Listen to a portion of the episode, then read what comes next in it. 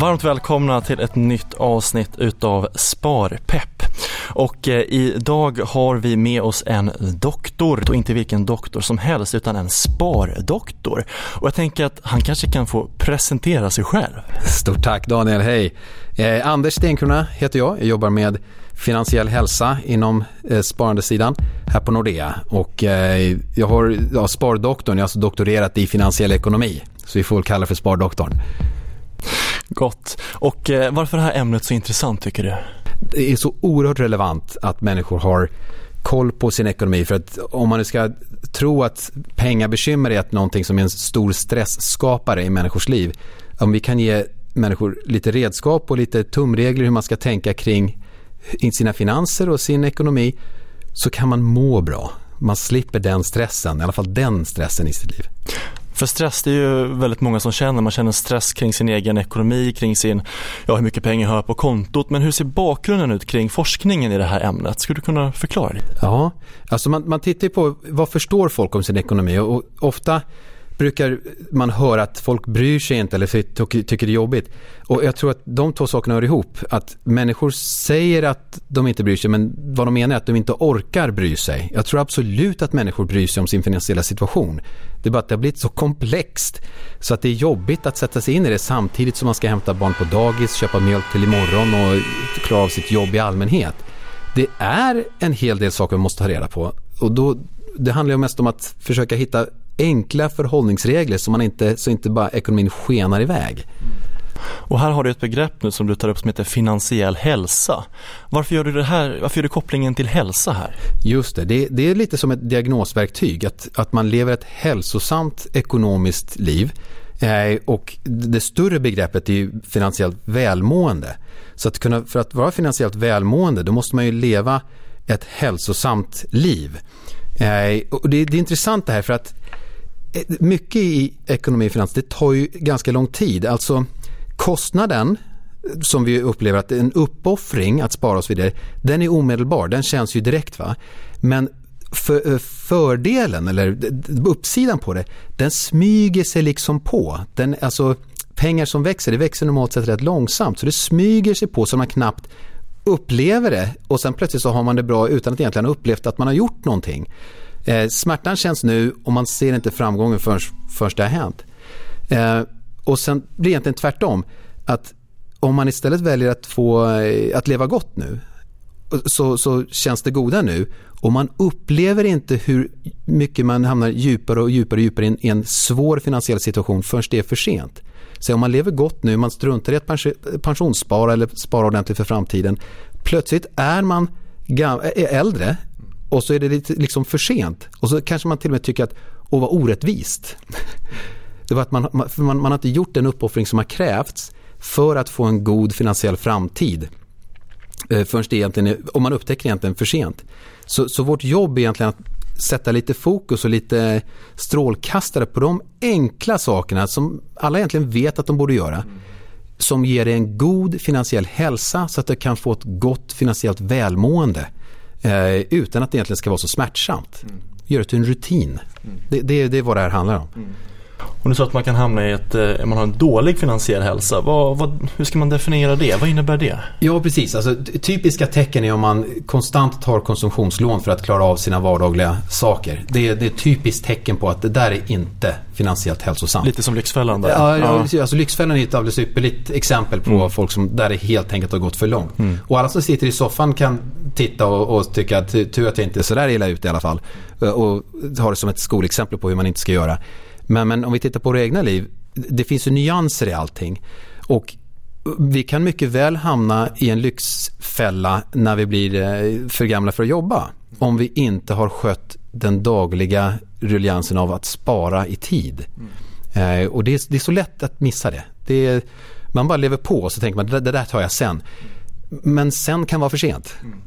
Mm. Och då sitter man där och så måste man jobba som Uber-förare resten av livet eller någonting för att klara av livet.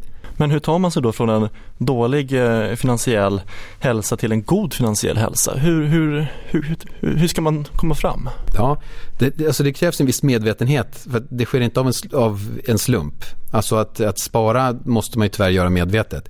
Nej, tack, och lov så, alltså så här, tack och lov så sparas det ju pensionssparas det åt oss en och en var Dels i det allmänna pensionssystemet, det bara man arbetar och får en lön så görs det automatiskt. Eh, om man är på en arbetsgivare där man får tjänstepension så är det ju fantastiskt. Då görs det liksom lite automatiskt. Eh, de medvetna sakerna man kan göra är ju att börja prata med sin arbetsgivare och säga till exempel jag är intresserad av något som heter löneväxling. Bara nämn det för din HR-person eller vem som helst.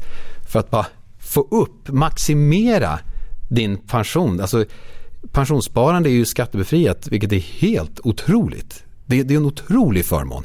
Du får ränta på din ränta på pengar som inte har beskattats än. Så du har ju världens hävstång om du gör det. Så att, att, bara komma igång med den biten så har du löst massor. Och löneväxling det är väl det att man gör avkall på, på sin lön och får lite mer avsatt i tjänstepension? Precis, så du, du gör avkall på din lön, det vill säga att din bruttolön minskas lite grann vilket betyder att du normalt sett skattar lite mindre. Och, och arbetsgivaren brukar den här skatteskillnaden stoppa in det åt dig. Okay. Och, och, då får du ju en mycket större det är, en, det är en riktigt bra affär. Den är nästan fuskigt bra. Mm. Och att man inte tar, tar, utnyttjar den är, är synd och skam. Den, den ska ni direkt prata med någon HR-avdelning. Så att jag, jag har hört talas om löneväxling. Vad är det? Och be dem att berätta för dig vad det är och gör det nu. Eh, kan alla göra en sån här löneväxling? Ja, alltså det, det beror lite på. Men vad du gör är att stämma av med din arbetsgivare och se om du kan göra det här. För att om du kan det, då ska du göra det. Och det är intressant att du nämner just löneväxling för det är många kika på just att man kan göra avdrag på det är kanske tjänstebilar och lite andra lite mer kortsiktiga eh, mm. eh, typer ut, utav inslag och den, den här tjänstebilen kan ju bli väldigt dyr eh, med tanke på att du gör avkall på ganska stor del utav din lön och också det som kan sättas av till din pension så det är en ganska det är framtid, faktiskt din framtida pension du kör runt dig som du inte heller kan realisera. Och det här är så rätt Daniel, ja. det, det, är precis det här. Alltså tänk dig om, om vi hade kunnat visa för dig hur mycket din pension minskar pengar för att du kör omkring i en, en fin bil nu. Det finns ingen som skulle ta det, den affären. eh, om man riktigt, riktigt förstår vad det innebär. Mm. Visst, det kan finnas en fördel att köra en fin bil nu och så vidare. Men det var det jag pratade om innan. Att jag tar fördelen nu så smyger sig nackdelen på utan att jag ens märker det. Jag märker inte att man, min pension blir sämre förrän som ett antal år, tio, ett par decennier tills jag tittar, oj då. Så nackdelen smyger sig på om jag tar fördelen nu och tvärtom om vi tar kostnaden nu, liksom att jag uppoffrar nu, så smyger sig fördelen på mig och efter ett decennium eller två säger jag oj wow vilken grej. Mm. Så ta ett, en, extra, en extra funderare där innan du skriver på tjänstebilen kanske. Ja, eh, Men hur ska man börja Anders? Jag tänker buffert är någonting du verkligen propagerar mm. för. Var, varför är det här viktigt? Det enklaste du kan göra är att se till att du i alla fall har en Eh, akutbuffert kallar vi den för. Någonting som, en, en liten hög med pengar som kan ersätta dina vitvaror eller din eh, ja, diskmaskin, eh, tvättmaskin. Det du har i huset som kan gå sönder, mikron etc. Eller bilen behöver repareras. Alla sådana typer av utgifter ska du kunna klara utan att ta konsumtionslån. Så du tittar runt i lägenheten eller i huset och så tittar du vilka saker du har. Så om någon av de här sakerna går sönder, vad skulle det kosta mig? Och kan jag pynta upp det utan att ta ett lån, då har du en akutbuffert. Och det, vi brukar säga att den rör sig kanske mellan 15 till 30 000 spänn. Då klarar man det mesta av de saker som kan gå sönder i din bostad. Och då försöker man hela tiden hålla den på den nivån. Man använder den och så försöker man spara upp så att man alltid ligger där. Mm. Och här är ju många företag ganska snabbt ute med att erbjuda då räntefria lån på kanske två, tre månader. Mm, mm. Men frågan är ju, kommer man, ha hunnit, kommer man hinna spara ihop de här 30 000 kronorna på två månader men aldrig gjort det tidigare? Eller hur? Ja, alltså räntefritt är ju en unik situation. Mm. Men vad du gör där är att du höjer dina levnadsomkostnader. Och om du gör det med en, två, tre, fyra saker Plötsligt så sitter du och det enda du gör är att betala av en massa saker som du redan har köpt och att använda. Det är liksom en typiskt inte hälsosam finansiell situation. Mm. Så att det, det absolut sundaste man kan göra är att man har pengarna, man pyntar det där, i alla fall på akutnivån, de här eh, halvdyra sakerna. Eh, betalar av dem direkt och sen så kör man på.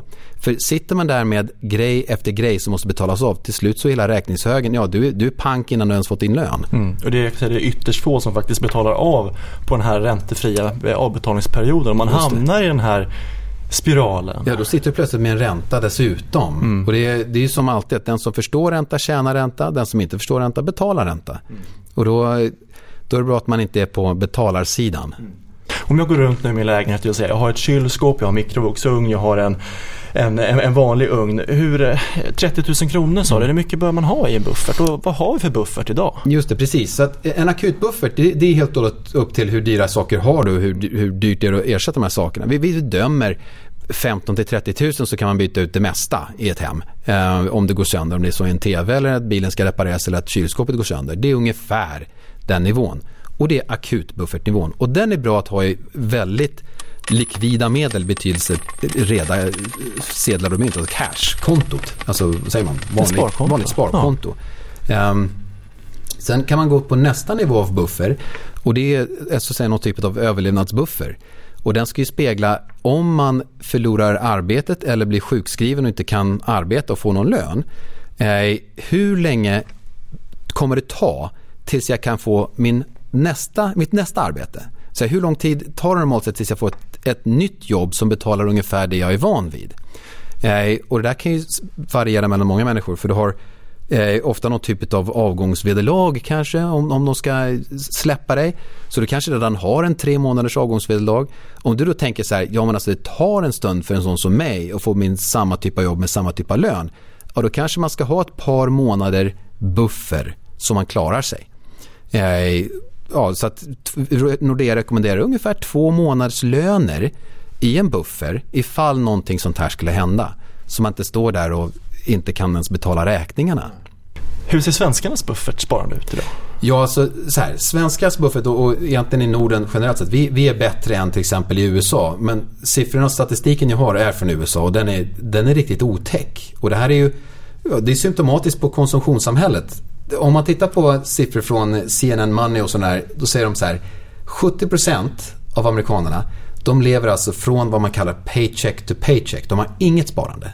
De, de, alltså, de, använder, de konsumerar upp hela sin lön tills de får nästa lön. Så de har liksom inte utrymme att spara någonting. Det är typiskt inte finansiellt hälsosamt. 52% eh, av amerikanerna har mindre än 10 000 dollar sparat till pension. Och det här var 2014 man gjorde den här undersökningen.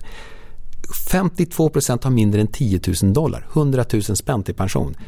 Det går inte. Jag minns när jag jobbade i USA 2004 och jag gick till en food court då var det massor med eh, äldre människor som jobbade där och delade ut mat. Jag tänkte att ja, det var ju trevligt av dem. Varför är de här? Men det blev alldeles uppenbart att de hade ingen pension. De var tvungna att jobba på sådana ställen för att kunna dryga ut sin, sina, sin levnadsmedel, sina livsmedel. Och så vet vi också att även det här från eh, Market Watch 2015 64% av amerikanerna kan inte täcka en 1000 dollars utgift om den kommer som en, som en akut läge. De har, ingen, de har alltså ingen akutbuffert. 64% av amerikanska befolkningen. Det är antagligen bättre i Sverige. Jag har inte sett någon sån officiell statistik. Men det tyder på att det är naturligt för oss att inte göra det här. Det, är väldigt, det, det vill säga att vi måste medvetet välja att på något sätt sätta ett beslut att konsumera lite mindre för att ha någon typ av akutbuffer. Mm. Och vi kommer vara väldigt tacksamma den dag det, det behövs. Mm. Jag tänker på våra egna siffror. Om man tänker nu när eh, de här generationerna, 50-talisterna och 60-talisterna nu går i pension men även 70-talisterna. Där talar vi om att vi kommer få ut kanske 50 till 60 procent utav våran lön i pension. Mm. Så mm. även här kan vi börja se att det är en ganska dramatisk minskning med dina, med mycket mm. du kan, mm. med dina, kring dina levnadskostnader. Eh, och här är det verkligen jätteviktigt att man sätter av pengar själv. Men jag kan tänka, jag kan bara, när man själv satt som rådgivare, det var många som kom in och skulle gå i pension kanske fem om fem eller tio år och då börjar man öppna de här kuverten och se att det här kommer inte att gå runt. Ja, då gäller det att börja bli kreativ. Och, och det, det, man, kan, man kan se det som två, på två sätt. Eh, den, de som hamnar i den situationen, det är oerhört jobbigt och då måste man börja bli kreativ. Man kanske får jobba längre, man får hitta någon annan typ av inkomstkälla. Man kanske får hyra ut en del av sitt hus eller byta bostad. Och det är ju jättejobbigt. Och som yngre så kan man låta det vara som en varningssignal. Mm. Att man redan i 20-årsåldern börjar tänka på de här sakerna. Vilket är helt onaturligt. När jag pratar med dem i 20-årsåldern, de ruskar på huvudet och säger men varför, jag, det här kan jag göra om 10-20 år. Poängen är att effekten av ränta på ränta-effekten, det vill säga att jag stoppar in tusen spänn som jag får ränta på och nästa, och nästa ränteperiod så får jag ränta på den räntan. Jag är det regelbundet. Ränta på ränta-effekten kickar liksom in efter ungefär ett decennium. Det är då ökningen av kapitalet överstiger den mängd jag stoppar in.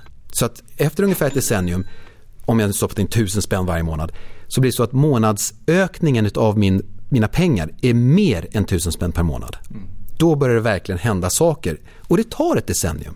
Och det vill du ha så fort som möjligt. Alltså måste du börja i 20-årsåldern. Mm. Så att när du är i 30-årsåldern så är du där. Då börjar det verkligen ta fart. Skulle du säga att eh, ränta på ränta att det är din bästa vän? Det är min absolut bästa vän. Det är allas bästa vän. Det är, den, det är en otrolig... Alltså det, det är få saker i marknaden som är... Eh, ingenting i en marknad är säkert. Allt, det finns ingen säkerhet i marknaden. Men om det är tips nummer ett är att utnyttja ränta på ränta-effekten. Och anledningen till att inte alla gör det är för att alla har inte tålamod. Det är uppoffring nu och en väldigt långsam feedback mm. som knappt märks. Mm. Och det är först efter ett decennium som man märker feedbacken. Och då ser man wow, vad hände här? Och man måste ha den, det tålamodet. Mm.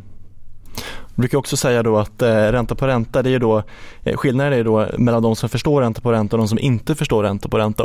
Varför är det svårare att förhålla sig till ränta på ränta i form av avkastning istället för ränta på ränta i form av räntekostnader? Ja, just det. Så att om du tänker ett lån, där är vad man kallar då för, den är fixt. Så att normalt sett så vet du vad du betalar och då kan du rätta din ekonomi efter det och säga att jag betalar 238 kronor i månaden för det här lånet och det är under den här perioden och den är, den är ju säker och därför är den lätt att förhålla sig till och jag kan rätta min ekonomi därefter. Avkastning, eh, om, om man köper ett ränteinstrument så är avkastningen ungefär noll idag. Men avkastning på aktiemarknaden är osäker. Den kan till och med vara negativ. Och därför är det svårt för det är ingen som kan riktigt säga till dig vad din avkastning kommer bli exakt. Eh, därför om man nu tänker sig investeringsmässigt, det är därför det är svårt att investera för att folk tänker hjälp, men jag kan ju förlora pengar. Det kan man. Men där är också tiden, i alla fall om man tittar historiskt hur aktiemarknaden har, har rört sig, tiden är din bästa vän. Eh, det är väldigt få 10-års, 20-årsperioder där det har gått negativt. Även om något år här och där kan faktiskt bli ordentligt negativt. Så att om du tänker dig att du, vad man ska göra när man väljer att investera så ska, kan man inte stirra sig blind på vad jag får för avkastning per månad eller ens per år. Utan man ska välja ett spann som man kan mäkta med. Så du väljer ett spann mellan att ja, det, det, brukar inte gå sämre än så och det brukar faktiskt inte gå bättre än så. Om du säger plus 10 till minus 5 procent kanske är ett spann som man kan ha mage att mäkta med. Och så håller man sig där. Och så kör man konsekvent, regelbundet, sparar och ser till att man har en investeringskorg som håller sig inom det spannet. kommer gå alldeles utmärkt. Och, men det svåra är just att du vet inte vad det blir exakt ett år eller en månad. Och därför kan det, just den abstraktionen är ett hinder i sig. Mm. För här leder också in på jag tänker, nästa del just när man har sett över sin, sin akutbuffert, också buffert, tänker om man skulle bli arbetslös, om man, ja, men om man har de här i skick, vad, då ska man börja kanske se till att man får lite avkastning på sitt kapital. exakt, exakt. Vi, vi kallar det för sovande pengar. Ja. Eh, det, det är väldigt tydligt. Vi, vi har väldigt mycket sovande pengar i västvärlden idag. Och det är att man är, lite o, man är lite ovillig att ta risk och framförallt så handlar det om något som vi kallar för förlustaversion. Risk är ju okej okay för det finns uppsida men det är förlust vi inte gillar. Mm. Så man vill helst inte ha pengarna där man kan gå miste om dem. Men om man tänker långsiktigt, som jag sa så finns det ju ingen i princip 20-årsperiod där det gått negativt. Väldigt få, om ens någon 10-årsperiod där det gått negativt. Så att det kan lätt gå ett decennium då man har väldigt mycket i, i cash på ett sparkonto och som har gått miste om jättemycket avkastning under den tiden. Så, så det vi vill hjälpa våra kunder att se är att om du har en akutbuffer på plats, om du har någon typ av eh, överlevnadsbuffer på plats du behöver inte mer som i kassapengar, reda pengar. Det där gör sig mycket bättre i någon form av avkastning, där man, någon form av investering där det kan bli någon ränta på ränta effekt, där det verkligen kan få avkastning.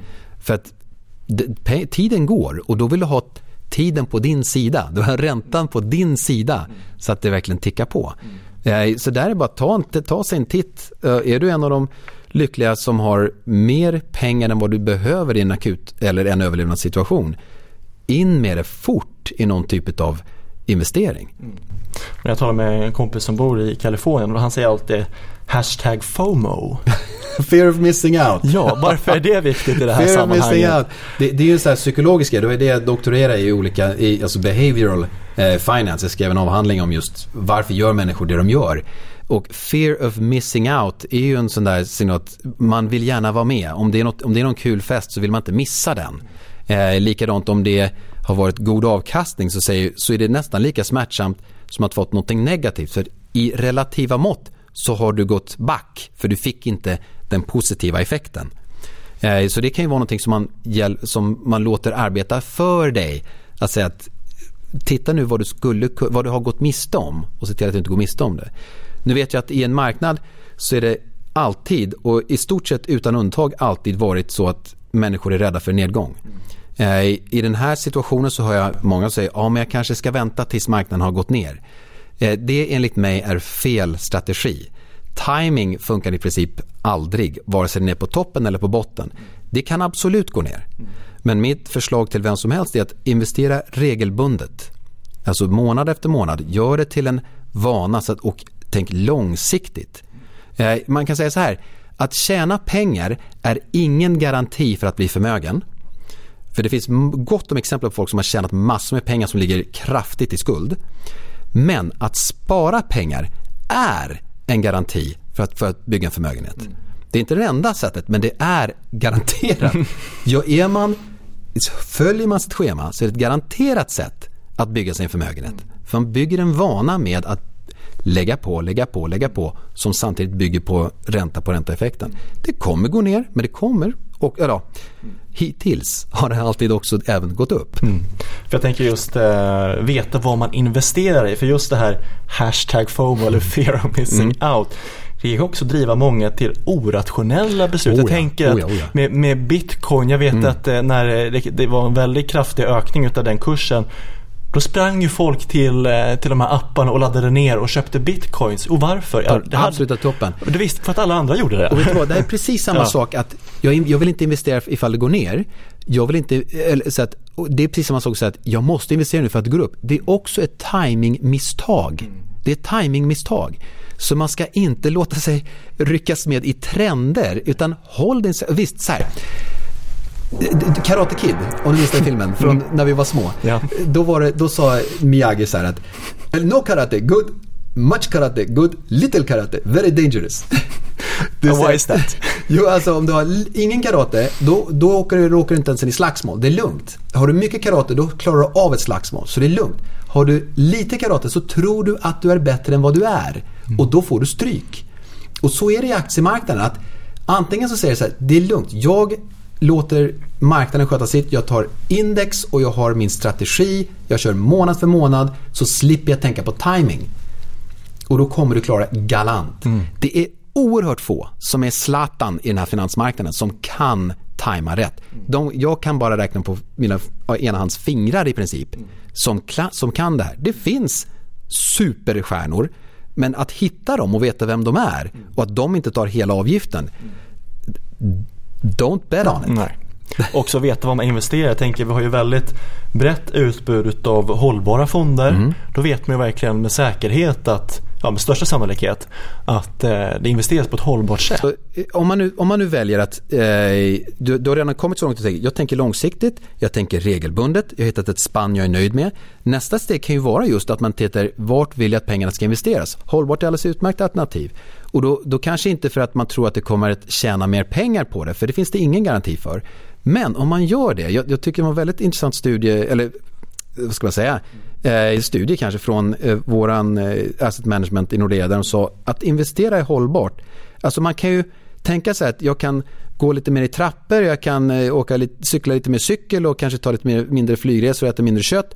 Om man gör en typisk sån grej och så tittar man på hur mycket man minskar sin eh, koldioxidavtryck.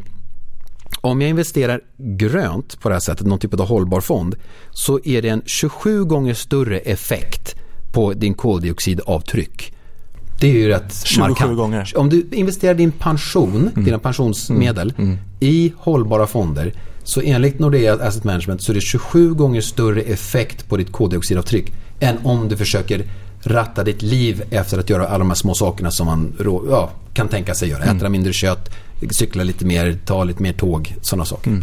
Det är ganska bra känsla att veta när man sparar. Det är enormt. Det är återigen där, ska man, vill man på något sätt göra något för miljön, visst, gör allt du kan. Men det där ska man veta spelar större roll. För det är många miljarder som trycker på i en riktning. Ja, det, och du, du kan få mycket större impact i och med att du har en Alltså som, som vi har här på Sasha Beslik här, vad han, vad han gjorde. Han åkte till ett ställe där han upptäckte att det företag vi investerade i, de släpper ut sitt, eh, sitt avlopp rakt ut i sjön och de nere i byn blir sjuka. Så han tryckte på som storägare i egenskap av Nordea så kan han säga att vi kommer inte investera i er om inte ni ordnar det här. Och då kom det på agendan och de fixade det och avloppet blev rent. Det är ju en otrolig grej. Och även i FN är Nordea, har Nordea även en väldigt aktiv röst i de här frågorna. Det är också viktigt att, att känna till på den stora internationella arenan. Och vi blev faktiskt, eh, fick också pris här som en av, mest, eh, en av de mest hållbara bankerna i världen. Wow. Så det är också viktigt att, eh, att känna till. Så det här är högt uppe på, på vår agenda i, i Nordea. Eh, men nu har man då sett över lite kring ränta på ränta, du har din buffert i, i skick. Men hur mycket ska jag månadsspara? Varför ska jag månadsspara? Bra poäng. Alltså rekommendationen brukar ligga på, alltså hör och häpna, 20% av din lön, men det är alltså inklusive pensionen. Och som vi vet i Sverige så ser man nästan inte röken av sitt pensionssparande. Det går in liksom i allmänna pensionen och det hamnar i tjänstepension. Så att, låt det vara. Så att ut, utöver det, utav den lön du tar hem, så skulle jag, skulle jag föreslå, och Nordea föreslår, att man gör sig en vana att spara 10% utav sin lön. Nu är det så att, att spara 10% av sin lön kan låta högt och man säger åh det där... Man, man, nu kommer behavior in. Alltså beteendevetenskap här. Att hör man att du måste uppoffra någonting så ser man genast det, det blir jobbigt. Det känns smärtsamt.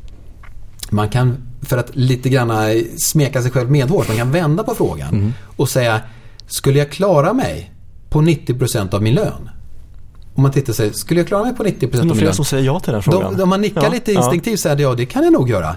Bra, gör det. och det enda man har gjort är att lura sig själv. Men Ja. vi är så. Alltså, hur man ramar in en fråga spelar liksom roll. Det, Mm. det påverkar oss. Så att, att om, om man gör det, 10% av sin lön. Återigen där, det tar lång tid, smärtan är omedelbar, belöningen smyger sig på. Men plötsligt inom ett ordet av det så har man en fantastisk buffer. Alltså på ett år, det, det kan vara enormt vad man har i sitt Och det, det behöver inte vara i cash, det kan vara rakt in i, i marknaden också. Men det kommer vara en betydande peng. Så, som, man, som gör att man, mår, man får faktiskt rätt bra välmående. det är vad man får. Ett bra finansiellt Ja, välmående. ett bra finansiellt Men säg nu att jag då lever på 90% utav min lön, det vill säga att jag sparar 10% Mm. varje månad. Kanske 5-6 månader men känner det händer ju ingenting. Det här känns ju så segt. Exakt, och det är det som är grejen. Det är därför folk ger upp. Det är precis därför. För de ser inte effekten. Alltså, man måste nästan ha någon sorts eh, snabbspolningskamera för att man ska bli liksom, upp i varv på det här. Va? Eller man kan titta bakåt om man har gjort det och säger man, titta det har ju faktiskt hänt någonting. Och, och just, just vad jag säger, ränta på ränta-effekten tar verkligen kickar in efter ungefär ett decennium. Det är då det verkligen tar fart. Och det är problemet. Det är för långsam feedback för att alla ska orka med att göra det. Och därför är det så få som på ålderns höst verkligen har en fantastisk kassa. Men de som gör det, och och det, då börjar det nästan pratas om orättvisa. Vad orättvist att du har så mycket pengar. Ja, jag har gett upp. Jag har betalat priset. Jag har uppoffrat 10% av min lön i väldigt lång tid. Och därför har jag det här.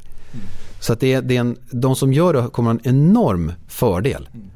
Hur ska man få fler att kunna inse möjligheten med det här då? Mm, det är jättebra. Så det vi gör på just finansiell hälsa, att vi försöker, försöker vi håller på att bygga eh, små, små verktyg som ska illustrera den långsiktiga effekten utav det här beteendet.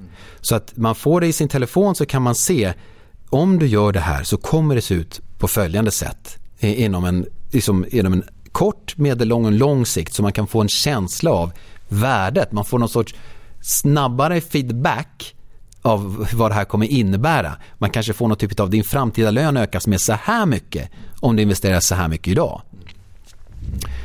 framtida lön menar då pensionen. Det kanske är roligare att kalla det för framtida lön än pension. Mm, absolut, absolut. Ja. Och då kanske man också undviker att betala tillbaka den här Thailandsresan på kredit tills nästa gång man åker iväg. Exakt, och det är så klassiskt. Alltså, man, gå, åk inte på semester på lånade pengar.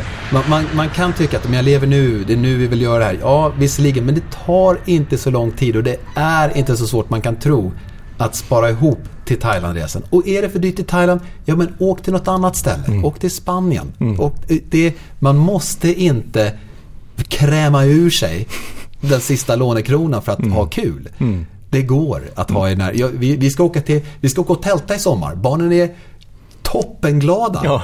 när vi åker till några exklusivt ställe, de är, vi åkte till ett ställe och det, det kostar dyrt. Det roligaste barnen gjorde var att, att leka med ekorrarna i parken. Ja, ja. Det är det de minns. Ja.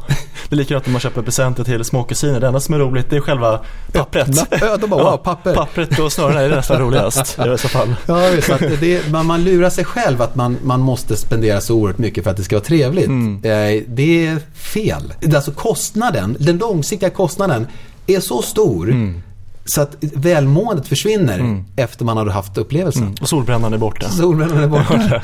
jag tänker nu om man tar då ett lån på kredit då kanske det är bra också att se vad, vad, vad blir summa summarum av det här. Liksom, jag tänker på mm. alla räntekostnader. Det kanske blir, eh, du, betalar, du betalar Thailandsresan men du betalar också kanske tre weekends också i, i avbetalning. Ja, det, det gör du. Och, och det, det, här är, nu får man väga alternativkostnaderna. Vill säga dels så är det pengar som går ut ur ditt hushåll mm. eh, som du inte hade behövts. För det är, ränta är ju pengar som du bara ger någon annan. Eh, det blir ränta på räntan. Det, det märker inte du men den som får räntan blir jättelycklig för den får ränta på ränta. Men vad du, vad du ska göra för att bli riktigt avskräckt från att ta sådana här typer av semesterlån och så vidare. Vänd på det och se vad hade det blivit för effekt om jag hade betalat mig själv de här pengarna. Och hur, hur mycket bättre det varit om jag hade sparat det här på, till mig själv och satt pengarna någonstans där jag faktiskt får en avkastning på de här pengarna. Mm. Där, eh, där kan man få sig en aha moment om man tar sig den tiden. Mm. Och det här är ju kanske ett ganska mänskligt misstag. Man har många i familjen som vill resa iväg och det är ganska snabbt och det, man kommer iväg som många andra. Liksom. Ja, ja, och man, man, allt är ju, det, där, det här jag påstår också är stressen över pengar. Stressen över pengar är inte över pengar i sig. Det är stressen över att ha det relativt lika bra som alla andra. Att jämföra sig med andra, det är där stressen kommer in. Det finns ett känt papper, Keeping Up With The Joneses. Man ska liksom vara som de man, de man befinner sig kring. Och det kan göra att man börjar spendera pengar som man inte har bara för att hålla sig i kapp med de andra. Så man, ett stort knep, och det här är ju jättesvårt, är att inte jämföra sig i termer av pengar. Anledningen till att vi gör det är för att pengar är väldigt mätbart. Det är synligt, det är tydligt. Det här bilen, jag ser vad bilen är, jag vet vad den är värd. Det är lätt att jämföra. Det som egentligen betyder mest, det är jättesvårt att jämföra. Är du lycklig? Är du glad? Har du kärlek i ditt liv? De sakerna går liksom inte att mäta och därför så jämför vi inte varandra på den bogen och då blir vi mycket mer harmoniska om vi, om vi fokuserar livet på sånt som inte går att jämföra och tävla i. Vi ser grannen, han har nu köpt en, ja. en sån här robotgräsklippare, ny bil och Jajamän. byter fönster. Och... och då måste man ju vara likadan för att må lika bra, tror man. Men om man går på den fällan och köper grejer som man inte har råd med, då sitter man där, lönen är slut innan man ska betala klart räkningarna och så mår man piss. Mm.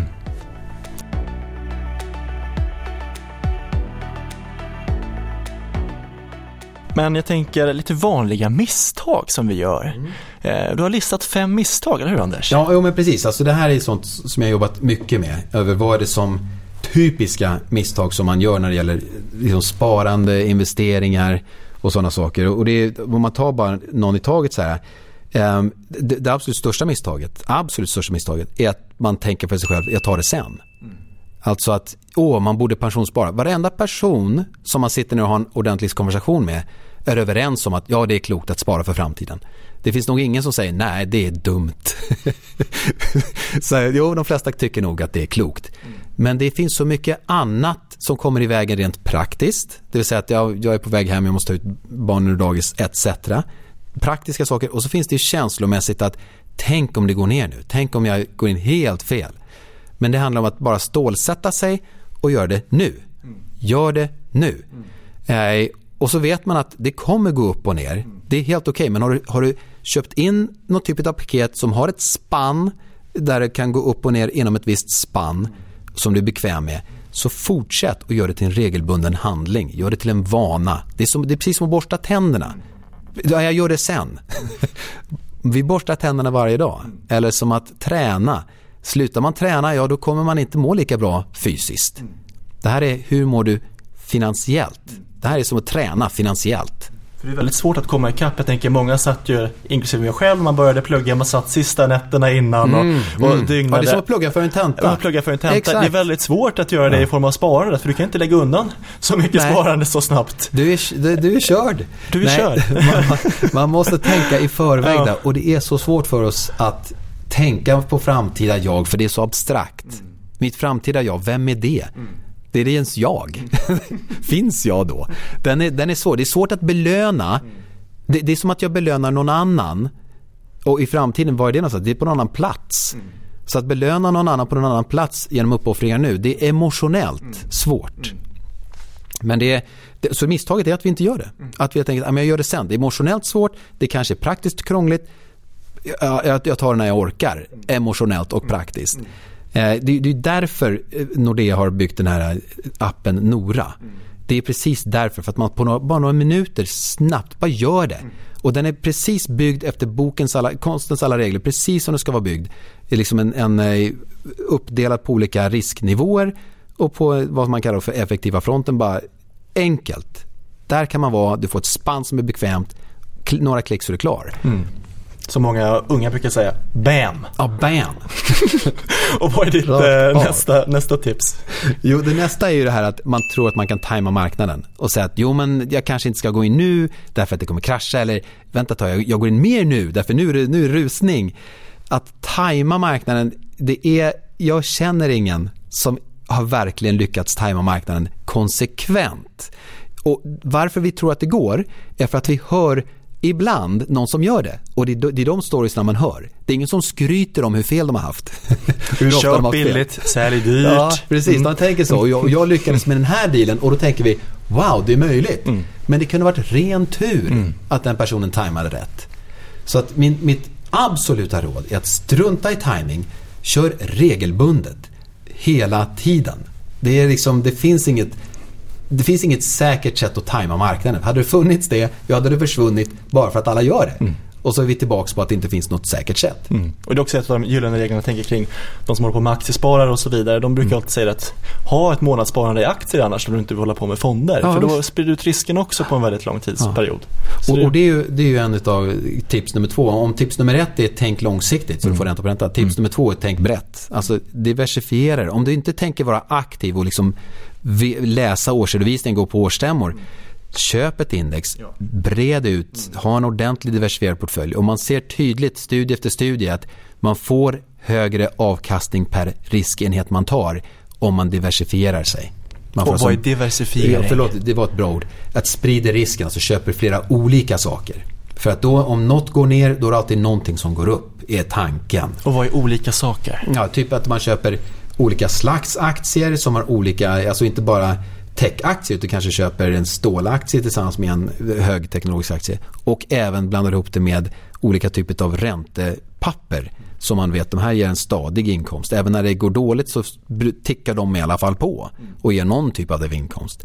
Så man sprider helt enkelt sin risk. Det är det är det diversifiering betyder. Man sprider ut risken och köper olika slags investeringsvärdepapper som har olika egenskaper, så olika som möjligt. Mm. Och sprider ut riskerna kanske ännu mer via en fond? Ja, det är därför fonder uppstod. Ja. Därför att då kan någon göra det åt dig. Mm. För att sitta och göra det själv, ja då blir det att man får aktivt sitta och jobba med det och så blir det att nej, jag orkar inte, jag måste gå och köpa mjölk nu.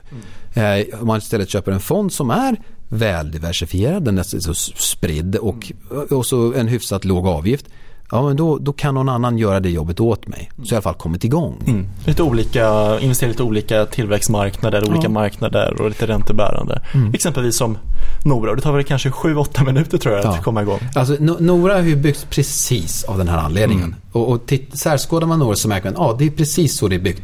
Det är en blandad portfölj, vilket är helt perfekt.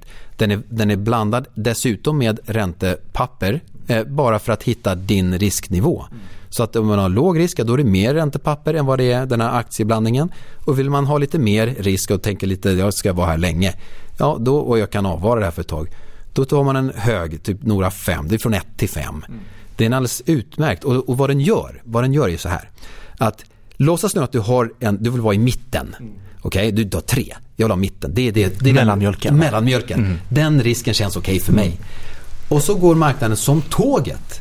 Vad som händer är att din aktieportion ökar ju samtidigt som din ränteportion ligger kvar. Så det betyder att plötsligt är du i risknivå 4-5. Därför att ja, den delen har helt enkelt blivit större. Mm. Så vad som behöver hända är att du behöver rebalansera för att komma tillbaka till den risknivå som du var bekväm med. Och det kan vara en jobbig grej att komma ihåg att göra. Det gör ju Nora. Den rebalanserar hela tiden så att du ligger på den risknivå du ursprungligen sa att du ville ligga på. Mm. Så det, det, är en, precis så som en sån här eh, typ av investerings eh, ska byggas. Mm. Jag kan säga, våran granne på landet han brukar säga att han rebalanserar sina äppelträd. Jaha, vad betyder det? Att han, eh, att han kuperar det och klipper ner för då blir det bättre frukt. Ja men titta, det var alldeles Jag har inte hört det exemplet förut. Det är ett jättebra exempel. Man rebalanserar sin fruktträdgård. Ja, precis. Utmärkt. Det, det ska man ju. För ja. det, det, är så, man, alltså, annars hänger man ju med och plötsligt har marknaden gått upp, upp, upp, upp, upp och då mm. har man hängt med och din avkastning gått upp, upp, upp och plötsligt är du nästan 100% aktier mm. av bara farten. Mm. Då står du med en risk som du ursprungligen sa att du inte var bekväm med. Då står du med att om det skulle tapp, falla, då är du 100% med ner i fallet. Och har du innan sagt att jag gillar inte sånt, då vill du vara rebalanserad. Så att du ligger inom ett spann som du känner dig bekväm i långsiktigt.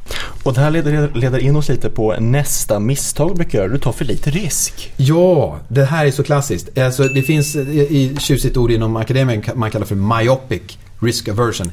Det är som man är trångsynt eller kortsikt i, sin, i sitt risktänk.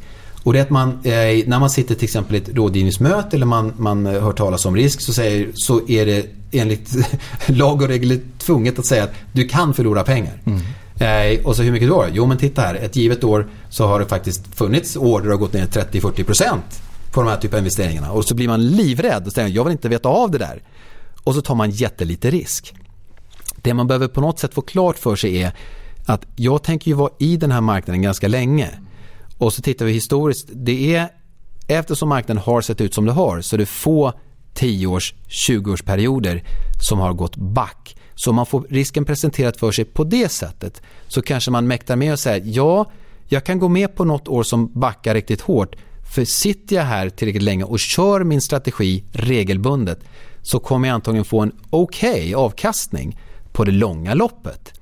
Så att vad som händer är, är man ung och ska investera i 40 år, 30 år till sin pension, att då bli livrädd över att något år här och där kan krascha och därmed ta lite lägre risk, då har man verkligen missat avkastningsmöjligheter.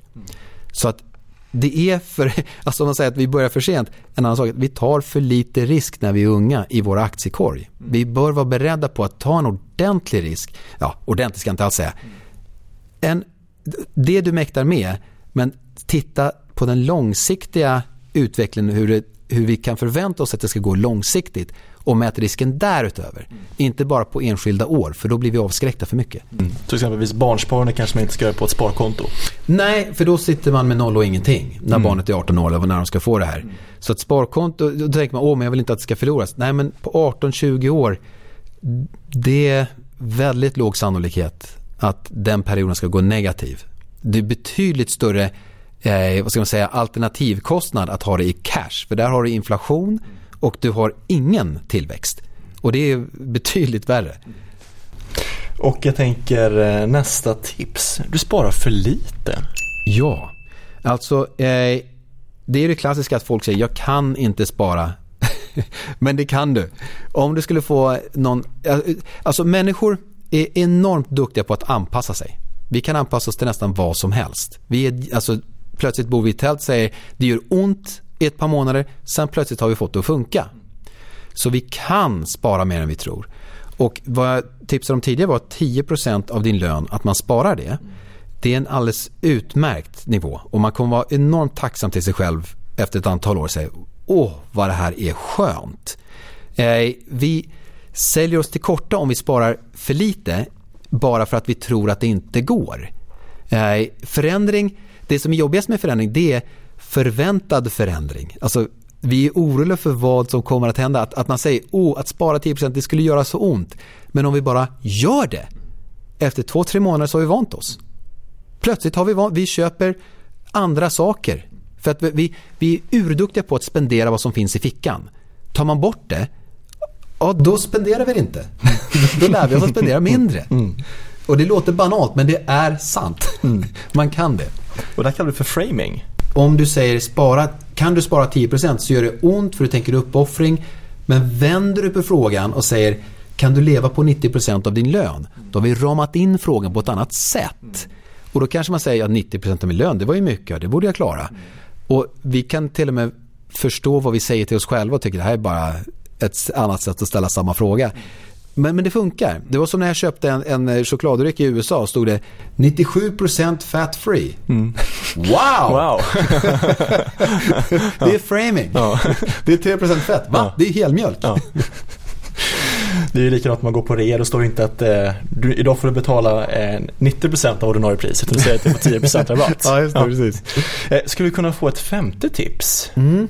Nej, men det, det, det är väl alltså att man, om man, ett, ett, ett till misstag vi gör, det är att vi avviker från vår plan.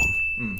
Alltså om vi satt en plan så är det så frestande att man struntar i det eller man avviker på något sätt. Att man antingen försöker tajma marknaden eller man säger nej men det här, alltså att att stålsätta sig och att göra är det bästa tipset. Att hålla kursen. Alltså man kanske får panik vid nedgång och, och säljer helt vid fel tillfälle när det gått ner som mest. Eller man får hybris vid uppgång och bara som folk som om man gått in i krypto tycker det här finns ju, det finns ju ingen begränsning. Och så bara går man in helt, oftast vid helt fel tillfälle. Eh, så att, att hålla kursen, att binda sig vid masten som man säger. Det är tipset, misstaget är att man helt enkelt bara avviker och tänker att man tror att man är bättre än vad man är. Mm. Alltså så här, du tävlar mot den smartaste versionen av dig själv. När man tittar på timing och marknad. Om man tittar på marknaden och säger så här, ja men här ser jag ju ett mönster. Ja, det gör även tusen, tiotusen andra som är precis lika smarta som du, om inte smartare, och ser exakt samma saker. Så man ska inte lura sig själv och tro att jag har hittat en glugg. För vad du än ser så finns det 10 000 andra som är precis du, som ser exakt samma sak. Jag tänker, det här är ett ganska vanligt fenomen just kring eh, efter årsskiftet på gym och så vidare. Man, mm. eh, ja, just det. Väldigt trångt tänker, på löpbanden. Nu, nu, ja, alltså att, att börja en rutin är ju lätt och man kan, få, man kan bli happy. Va? Och nu ska jag köpa gymkort och ska jag köra. Ja, och det vet ju gymmen om att det är bara att sälja på för de kommer inte komma in. jag, kommer, jag kan sälja många kort som helst.